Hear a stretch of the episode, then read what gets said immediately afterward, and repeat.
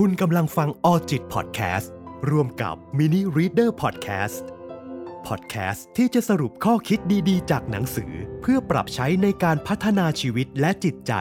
เพราะเป้าหมายที่ยิ่งใหญ่ เริ่มจากการลงมือทำสิ่งเล็กๆ ในทุกๆวัน สวัสดีครับ คุณอยู่กับผม ยุวศิลป์ตะวงศา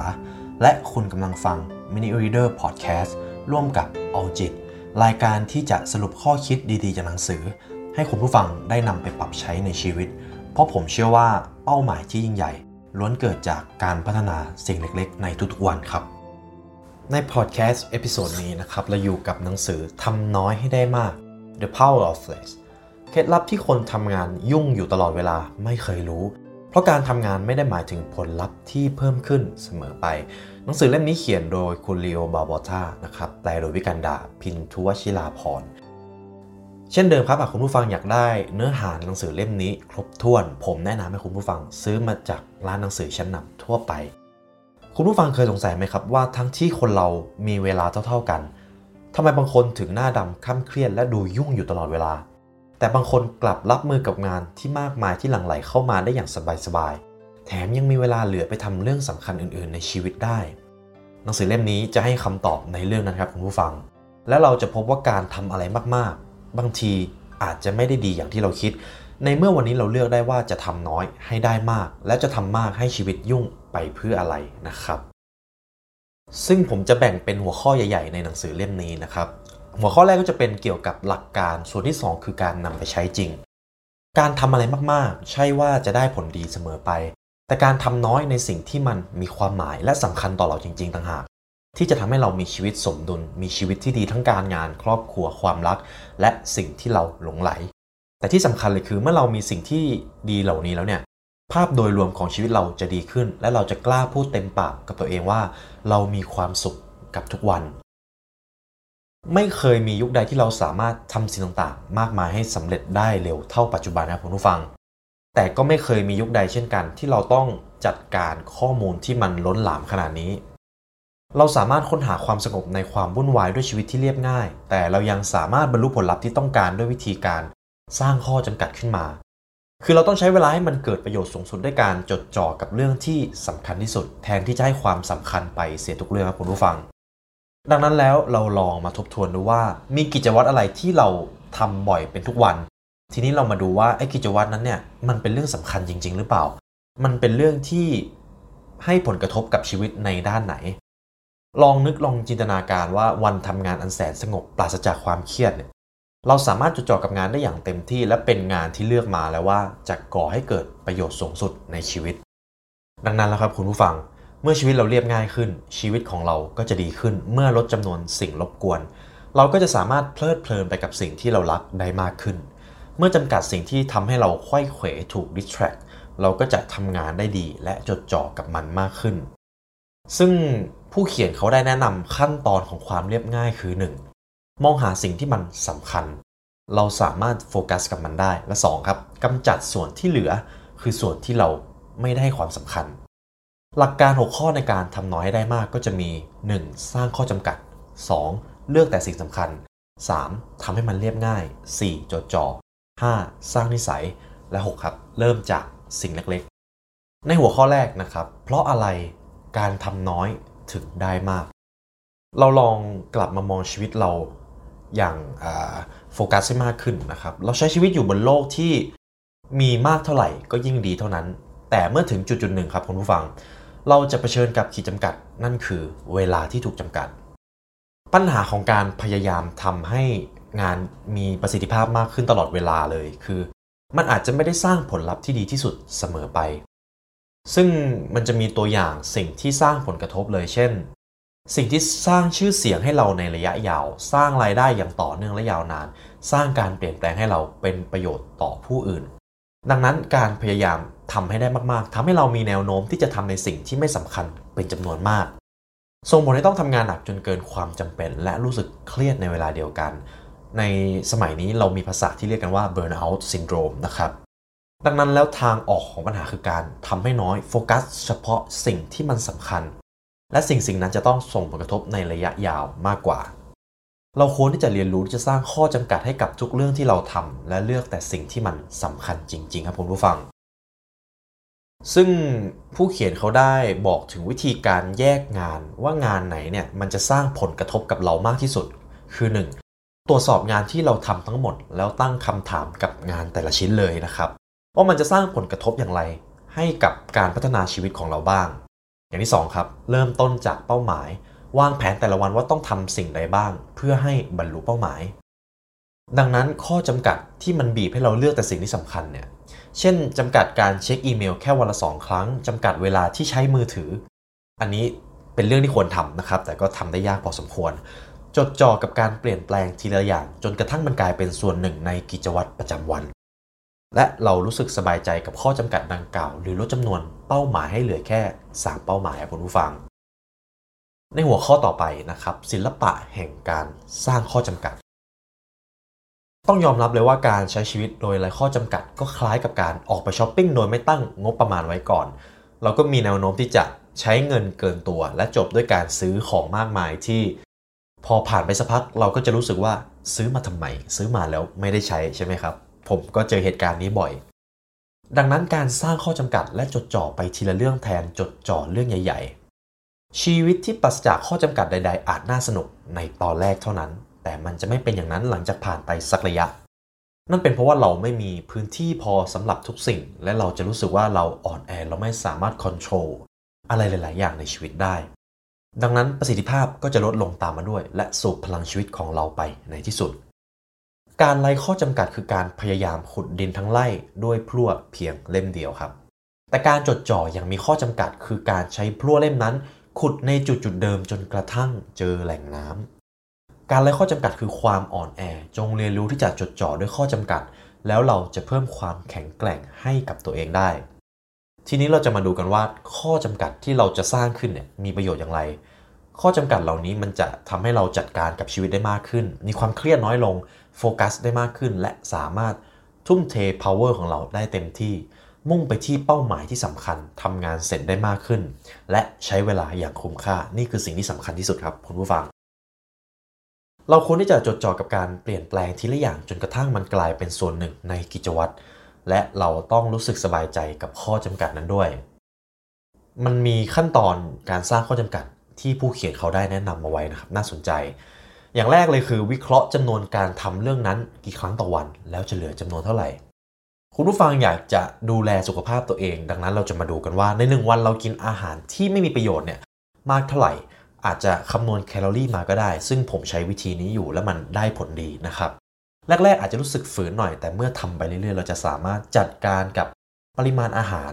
หรือแม้กระทั่งหากนำไปปรับใช้กับการทำงานเนี่ย เราก็ดูเลยว่าในหนึ่งวันเราหยิบโทรศัพท์ขึ้นมาเช็คโซเชียลมีเดียเนี่ยบ่อยแค่ไหน ถ้ามันบ่อยเกินไป เราควรเริ่มที่จะสร้างข้อจำกัดในการทำเรื่องนั้นนะครับ อย่างที่ 2 คือทดลองทำสักหนึ่งอาทิตย์ จากนั้นดูว่ามันได้ผลหรือเปล่า ข้อที่ 3 ครับ ถ้ามันไม่ได้ผลให้ปรับระดับให้มันเหมาะสม อาจจะลดความตึงลงมา และทดลองอีกครั้งในหนึ่งอาทิตย์นั้น อย่างที่ 4 ครับ ปรับแต่งไปเรื่อยๆ จนพบระดับที่เหมาะสม และในที่สุดมันจะกลายเป็นนิสัยของเราคุณผู้ฟัง หัวข้อที่3นะครับเลือกแต่สิ่งสำคัญและทำให้เรียบง่ายขึ้น การเลือกแต่สิ่งสำคัญเป็นกุญแจไปสู่การทำให้เรียบง่ายขึ้น เราจะต้องเลือกสิ่งที่สำคัญก่อน มันถึงจะทำให้เกิดความเรียบง่ายได้ ความเรียบง่ายไม่ใช่สิ่งที่สร้างมาได้ง่าย ๆ นะครับคุณผู้ฟัง มันจะต้องมีการเลือกอย่างไตร่ตรองรู้ว่าอะไรสำคัญกับเรา อะไรที่ควรทิ้ง จงถามตัวเองอยู่เสมอว่าอะไรคือสิ่งสำคัญสำหรับเรา นี่คือการจัดลำดับความสำคัญที่ถูกต้อง เราต้องระบุให้ได้ว่าสิ่งไหนเนี่ยสำคัญกับชีวิตเราให้ได้ก่อน แล้วค่อยลงมือทำสิ่งเหล่านั้น ให้สำเร็จลุล่วง แต่จะมีคำถามสำหรับการเลือกสิ่งสำคัญ เช่น ค่านิยม เป้าหมายของเราคืออะไร เรารักในสิ่งไหน อะไรมีความสำคัญกับเรา สิ่งใดสร้างผลกระทบในระยะยาวได้ ดังนั้นการทำชีวิตให้มันเรียบง่ายขึ้น ไม่ใช่การปล่อยให้ชีวิตว่างเปล่า แต่เป็นการสร้างพื้นที่ให้กับสิ่งที่เราต้องการอย่างแท้จริงคีย์สำคัญเลยก็คือการหาเวลาเพื่อวางมือจากสิ่งที่เรากำลังทำอยู่ แล้วหันมาพิจารณาในภาพรวมครับ หัวข้อที่4นะครับจดจ่อกับเรื่องเรื่องเดียว ก็ต้องปฏิเสธไม่ได้เลยว่าการจดจ่อกับปัจจุบันเนี่ยในสมัยนี้อาจจะเป็นเรื่องที่ทำได้ค่อนข้างยาก เนื่องจากว่า เราถูกดิสแทรกจากอะไรหลาย ๆ อย่าง ไม่ว่าจะเป็นข่าวสารโซเชียลมีเดียเป็นต้นนะครับ แต่เราควรจะจดจ่อว่าจะทำอะไรให้มันน้อยลง ในสิ่งที่มันไม่ได้มีประโยชน์กับเราโฟกัสเพียงแค่เป้าหมายเดียวโฟกัสกับงานเดียวที่อยู่ตรงหน้าของเรา และเราจะมีประสิทธิภาพมากขึ้น และกังวลหรือเครียดน้อยลง เราควรที่จะทำงานทีละอย่างและพยายามทำให้เรียบง่ายที่สุด เท่าที่จะทำได้ แต่จะมีปัจจัยที่สุด ที่ตัดสินว่าเราจะบรรลุเป้าหมาย หรือสร้างนิสัยใหม่ได้หรือเปล่าคือ การโฟกัสครับ ไม่ใช่การมีวินัย reward หรือความตั้งใจจริง หรือแรงจูงใจ ทุกอย่างอยู่ที่ว่าหากเรากำลังทำสิ่งใดสิ่งหนึ่งอยู่ ถ้าเรามีความสามารถในการที่จะโฟกัสกับมันได้มากพอเนี่ยประสิทธิภาพและประสิทธิผลของมันจะออกมาดีขึ้น อย่างที่เราไม่เคยได้หลอกครับผมวิธีจดจ่อเพื่อเปลี่ยนแปลงชีวิตให้ดีขึ้น คือการจดจ่ออยู่กับเป้าหมาย จดจ่ออยู่กับปัจจุบันกับสิ่งที่เราทำอยู่ จดจ่อกับงานที่มันอยู่ตรงหน้า จดจ่อกับความคิดเชิงบวกครับคุณผู้ฟัง ในหัวข้อที่5นะครับการพิชิตคำท้าจะช่วยสร้างนิสัยใหม่ หากคุณผู้ฟังอยากที่จะเริ่มสร้างนิสัยใหม่ที่มันดีกับชีวิตเราเนี่ยเราสามารถสร้างนิสัยที่คงทนถาวรได้ด้วยการประยุกต์ใช้พลังของการทำน้อยให้ได้มากคือ ในแต่ละเรือนให้จดจ่อกับนิสัยแค่หนึ่งอย่าง และทุ่มเทพลังทั้งหมด ไปกับมัน 5 ขั้นตอนสร้างนิสัยใหม่ด้วยหลักการพิชิตคำท้า 30 วันนะครับ อันนี้อาจจะทำได้อาจจะทำได้ไม่ง่าย แต่ผมแนะนำเลยว่าถ้าเราได้ลองทำเนี่ยเมื่อทำไปเรื่อยๆ มันจะกลายเป็นนิสัยติดตัวเราไปตลอดชีวิตครับ ข้อที่ 1 เลือกนิสัยออกมาเดือนละหนึ่งอย่างว่าอยากจะพัฒนานิสัยอะไร อย่างที่ 2 ครับ เขียนแผนการขึ้นมาระบุให้ชัดว่า เป้าหมายในแต่ละวันคืออะไรทำเมื่อไหร่ อาจจะพัฒนาแค่วันละ1% แต่ทำในทุกๆวันเนี่ยมันก็จะเป็นการพัฒนาที่ทบต้นไปเรื่อยๆนะครับ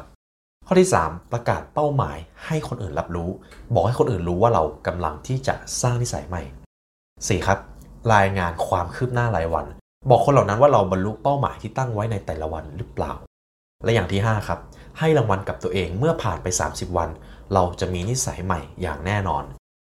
แต่เราต้องใช้ความมุ่งมั่น ความรับผิดชอบกำลังใจ และแรงบันดาลใจ ถึงจะสามารถสร้างนิสัยใหม่ให้สำเร็จครับคุณผู้ฟัง ในหัวข้อที่ 6 นะครับ เริ่มต้นทีละน้อย หากเราอยากจะเริ่มต้นด้วยการเปลี่ยนแปลงนิสัยเล็ก ๆ น้อยๆเนี่ยจงเริ่มต้นด้วยการค่อยๆทำมันทุกๆวัน แม้จะรู้ว่าตัวเองสามารถรับดึมรับมือกับมันได้มากกว่านั้น แต่ควรที่จะค่อยๆเดินไปทีละก้าวทีละก้าวอย่างโฟกัสนะครับ จงเปลี่ยนแปลงแบบค่อยเป็นค่อยไปทีละน้อยอย่างต่อเนื่อง เพราะเราจะยึดมั่นอยู่กับการเปลี่ยนแปลงเหล่านั้นได้มากกว่าการ พยายามโหมเปลี่ยนแปลงครั้งใหญ่ในคราวเดียว ลองเริ่มต้นทีละน้อยจะช่วยเราจำกัดขอบเขตความสนใจ เพิ่มพลังและความกระตือรือร้นรับมือกับมันได้ง่าย ประกันความสำเร็จและที่สำคัญครับมันยั่งยืนมากกว่า ตัวอย่างนิสัยที่เริ่มต้นทีละน้อย อาจจะลองตื่นเร็วขึ้น 15 นาทีจดจ่อกับงานตรงหน้าให้นานขึ้น 5-10 นาที หรือแม้กระทั่งจำกัดการใช้โซเชียลมีเดียวันละ 2 ครั้ง ค่อยๆ จัดการงานเล็กๆ แทนที่จะจัดการกับทุกสิ่งในครั้งครั้งเดียว หัวข้อนี้นะครับ เป้าหมายและโครงการที่เรียบง่าย การตั้งเป้าหมายอาจจะเป็นเรื่องง่าย แต่เราก็รู้กันนะครับว่าการบรรลุเป้าหมายให้ได้ผลลัพธ์ที่ดีเนี่ยมันไม่ใช่เรื่องง่าย เพราะต้องอาศัยพลังการจดจ่อและแรงจูงใจ ความสม่ำเสมอ ซึ่งเราแต่ละคนมีทั้ง 3 สิ่งนี้ไม่เท่ากัน และที่สำคัญมันมีอย่างจำกัดครับคุณผู้ฟัง แนวคิดของการทำน้อยให้ได้มาก แค่จำกัดจำนวนเป้าหมายให้น้อยลง แล้วเราจะบรรลุผลสำเร็จได้มากขึ้น ระบบ one goal system นะครับระบบเป้าหมายหนึ่งเดียวเนี่ยผู้เขียนเขาได้แนะนำมาว่าหากเราจะตั้งเป้าหมาย ลองโฟกัสอยู่ที่เป้าหมายใดเป้าหมายหนึ่งอย่างที่1ครับเขียนเป้าหมายทั้งหมดแล้วเลือกมาเพียงแค่เป้าหมายเดียว และโฟกัสกับมันจนกว่ามันจะเสร็จ อย่างที่ 2 ครับ แบ่งเป้าหมายย่อย จดจ่อเป้าหมายย่อยที่จะทำสำเร็จภายใน 1-2 เดือน ข้อที่ 3 ครับกำหนดเป้าหมายประจำสัปดาห์ที่จะนำเราเข้าใกล้เป้าหมายย่อยมากขึ้น และอย่างที่ 4 ครับสำคัญที่สุดลงมือทำในทุกๆวัน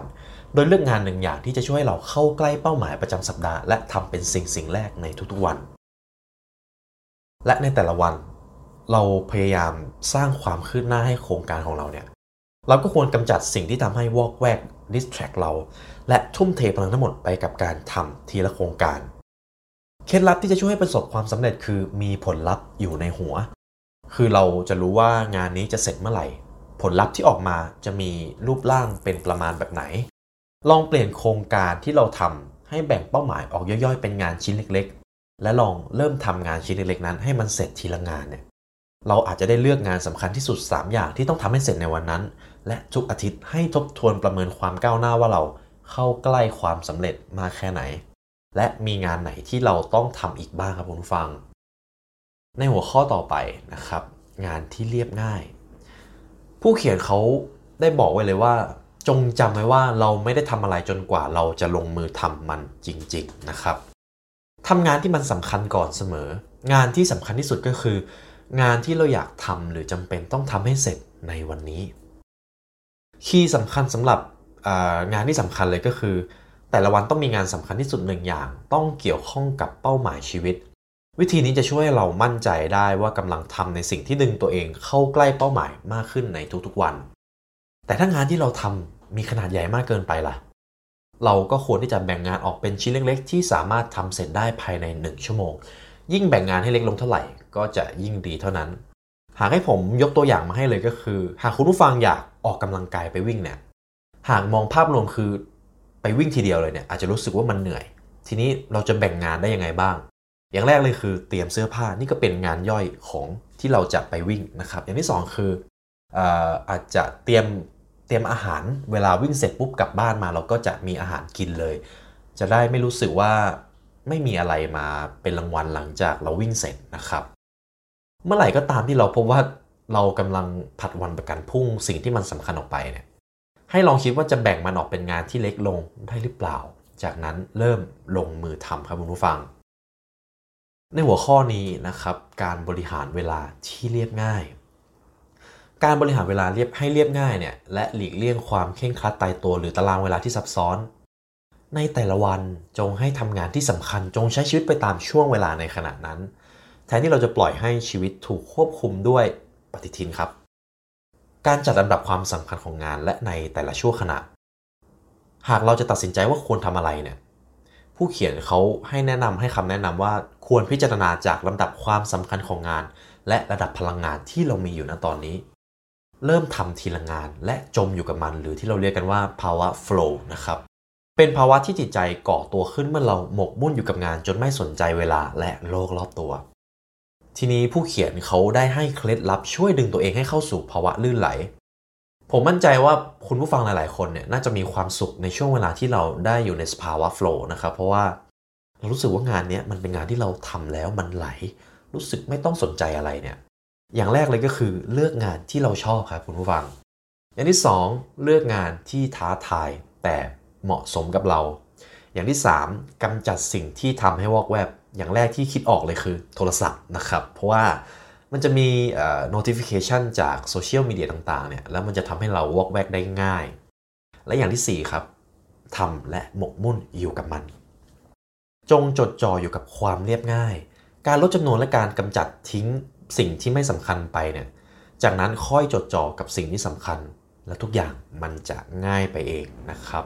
ในหัวข้อนี้ผู้เขียนเขาได้เรียบเรียงมาน่าสนใจมากนะครับภาระหน้าที่ที่เรียบง่าย ภาระหน้าที่ของมนุษยชาติอย่างเราเช่น การงานการพบลูกค้าการเป็นพลเมืองที่ดี งานอดิเรกงานพิเศษ ภาระต่อครอบครัวนะครับ มีภาระหน้าที่หลาย ๆ อย่างที่จริง ๆ แล้วมันก็ไม่สำคัญเนี่ยเราจงตัดภาระหน้าที่ที่ไม่สำคัญทิ้ง เพื่อเรามีเวลาสำหรับสิ่งที่สำคัญต่อตัวเราเองอย่างแท้จริง ฝึกพูดว่าไม่เวลาของเราเป็นสิ่งมีค่าและมีอยู่อย่างจำกัด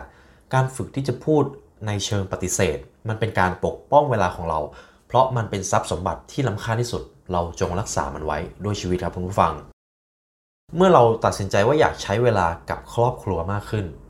เราก็แค่ทำให้ช่วงเวลานั้นมีความสำคัญเป็นอันดับแรก ๆ และปฏิเสธ ยกเลิกภาระหน้าที่อื่น ๆ ที่ไม่ได้สำคัญเท่านี้ไปนะครับ ซึ่งเรามีเคล็ดลับในการทำให้ชีวิตส่วนตัวเนี่ยเรียบง่ายมากขึ้น ขั้นตอนแรกเลยก็คือมองย้อนกลับไปและคิดทบทวนว่าอะไรคือสิ่งสำคัญ ผมมั่นใจเลยว่าผู้เขียนเขาน่าจะพูดประโยคนี้บ่อยมากว่า ทบทวนดูว่าอะไรคือสิ่งสำคัญกับชีวิต สิ่งใดที่ต้องการทำอย่างแท้จริง ใครที่เราอยากใช้เวลาอยู่ด้วย เราอยากทำงานอะไรให้สำเร็จ ขั้นตอนที่ 2 ครับ เราไม่สามารถทำทุกสิ่งได้ เราก็ควรทำแต่สิ่งที่มีความสำคัญจริง ๆ ทั้งนั้น ดังนั้น กำจัดภาระหน้าที่ที่ไม่สำคัญทิ้งไป ขั้นตอนที่ 3 ครับ อย่าเพิ่มสิ่งที่ต้องทำเข้าไปในแต่ละวัน แต่ให้ลดจำนวนลงเหลือแค่สิ่งสำคัญ วันละ 3 อย่างก็เพียงพอแล้ว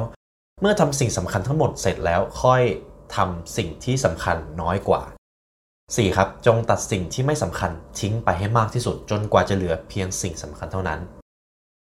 ข้อที่5ครับจะทำงานอาบน้ำแปลงฟันทำอาหารหรือขับรถไปทำงาน จงทำอย่างช้าๆ ลอง หาทัศนคติที่จะสนุกไปกับมัน แทนที่จะปล่อยให้หัวสมองล่องลอยไปกับสิ่งอื่น เราจงอยู่กับช่วงเวลานี้ทำไปทีละอย่างและทำให้ดี หาเวลาอยู่ตามลำพันบ้าง ก็ไม่ใช่เรื่องที่แย่นะครับ แต่การที่เราจะเลือกทำในสิ่งที่สำคัญกับชีวิตนะครับคุณผู้ฟัง มันก็ต้องมีแรงจูงใจใช่ไหมครับหนึ่งในความท้าทายที่ยิ่งใหญ่ที่สุดก็คือการค้นหาแรงจูงใจ ที่จะทำให้เรายึดมั่นอยู่กับเป้าหมายได้นาน แรงจูงใจคือสิ่งที่ผลักดันเราไปสู่เป้าหมาย มันคือสิ่งที่ทำให้เราก้าวต่อไปเมื่ออะไรอะไรเริ่ม รู้สึกว่ามันยากลำบาก มันคือเหตุผลที่ทำให้เราตื่นแต่เช้าเพื่อมาทำอะไรบางอย่าง หรือทำงานจนดึกดื่นเพื่อให้งานสำเร็จ ซึ่งวิธีนี้เป็นวิธีสร้างแรงจูงใจที่ผมมองว่ามันทำได้ค่อนข้างง่าย และก็มีประโยชน์กับเราทุกคนนะครับ อย่างที่1ครับเริ่มต้นทีละน้อย อย่างที่ 2 มองหาเป้าหมายหนึ่งเดียวก่อน แล้วค่อยๆ แบ่งทีละน้อยทีละน้อยครับ ข้อที่ 3 ครับ ตรวจสอบแรงจูงใจว่าเราทำสิ่งนี้เราทำไปเพื่ออะไร อย่างที่ 4ต้องการมันอย่างสุดหัวใจ หลงไหลทำให้เรารู้สึกตื่นเต้นสุดขีด และโหยหาอย่างสุดหัวใจ ข้อที่ 5 ครับ ประกาศให้คนอื่นรับรู้ว่าเรากำลังทำอะไรอยู่ ขั้นตอนที่ 6 ครับ รู้สึกตื่นเต้นกับเป้าหมาย จินตนาการให้เห็นถึงประโยชน์ของการบรรลุเป้าหมาย ผมมั่นใจว่าในสิ่งที่เราทำอยู่ในทุกวันนี้นะครับคุณผู้ฟัง เราต้องเห็นประโยชน์ของมันว่าวันหนึ่งถ้าเราทำงานเราทำโปรเจกต์นี้สำเร็จ เราจะต้องได้โบนัส เราจะต้องมีการพัฒนาการของการทำงานที่ดีมากขึ้น และทำให้เราตื่นเต้นกับเป้าหมายนั้นได้มากขึ้นครับ ข้อที่ 7 อย่าเริ่มต้นทันที แต่จงกำหนดวันเริ่มต้นเพื่อสร้างความคาดหวัง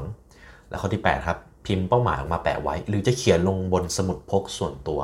ก็ได้ครับ นี่ก็เป็นสรุปหนังสือ The Power of Less นะครับเป็นหนังสือที่ดีมากๆเล่มหนึ่ง ซึ่งในทุกวันนี้เนี่ยต้องยอมรับเลยว่าจะมีอะไรหลาย ๆ อย่างให้เราทำเยอะเหลือเกิน แต่เราแทบไม่ได้ทบทวนเลยว่า จริง ๆ แล้วสิ่งที่เราควรจะทำเนี่ยแล้วมัน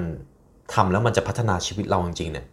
ผมมั่นใจว่ามันมีไม่กี่อย่างนะครับ ที่เราควรจะโฟกัสมันให้จริงให้มันมากขึ้นจริง ๆ ซึ่งสิ่งที่มัน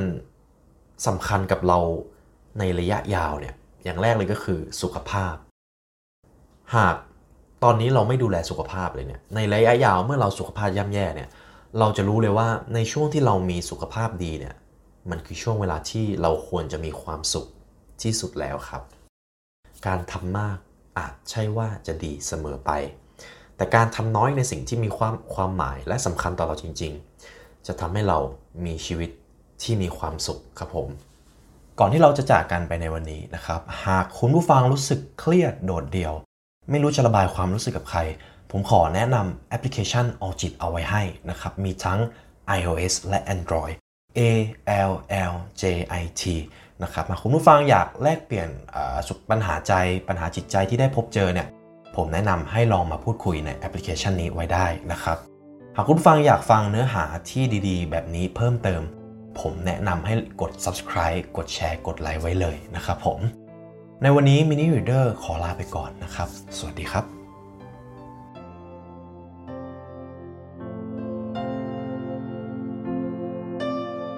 คุณกำลังฟังออจิตพอดแคสต์ร่วมกับ Mini Reader Podcast Podcast ที่จะสรุปข้อคิดดีๆ จากหนังสือ เพื่อปรับใช้ในการพัฒนาชีวิตและจิตใจ เพราะเป้าหมายที่ยิ่งใหญ่ เริ่มจากการลงมือทำสิ่งเล็กๆ ในทุกๆวัน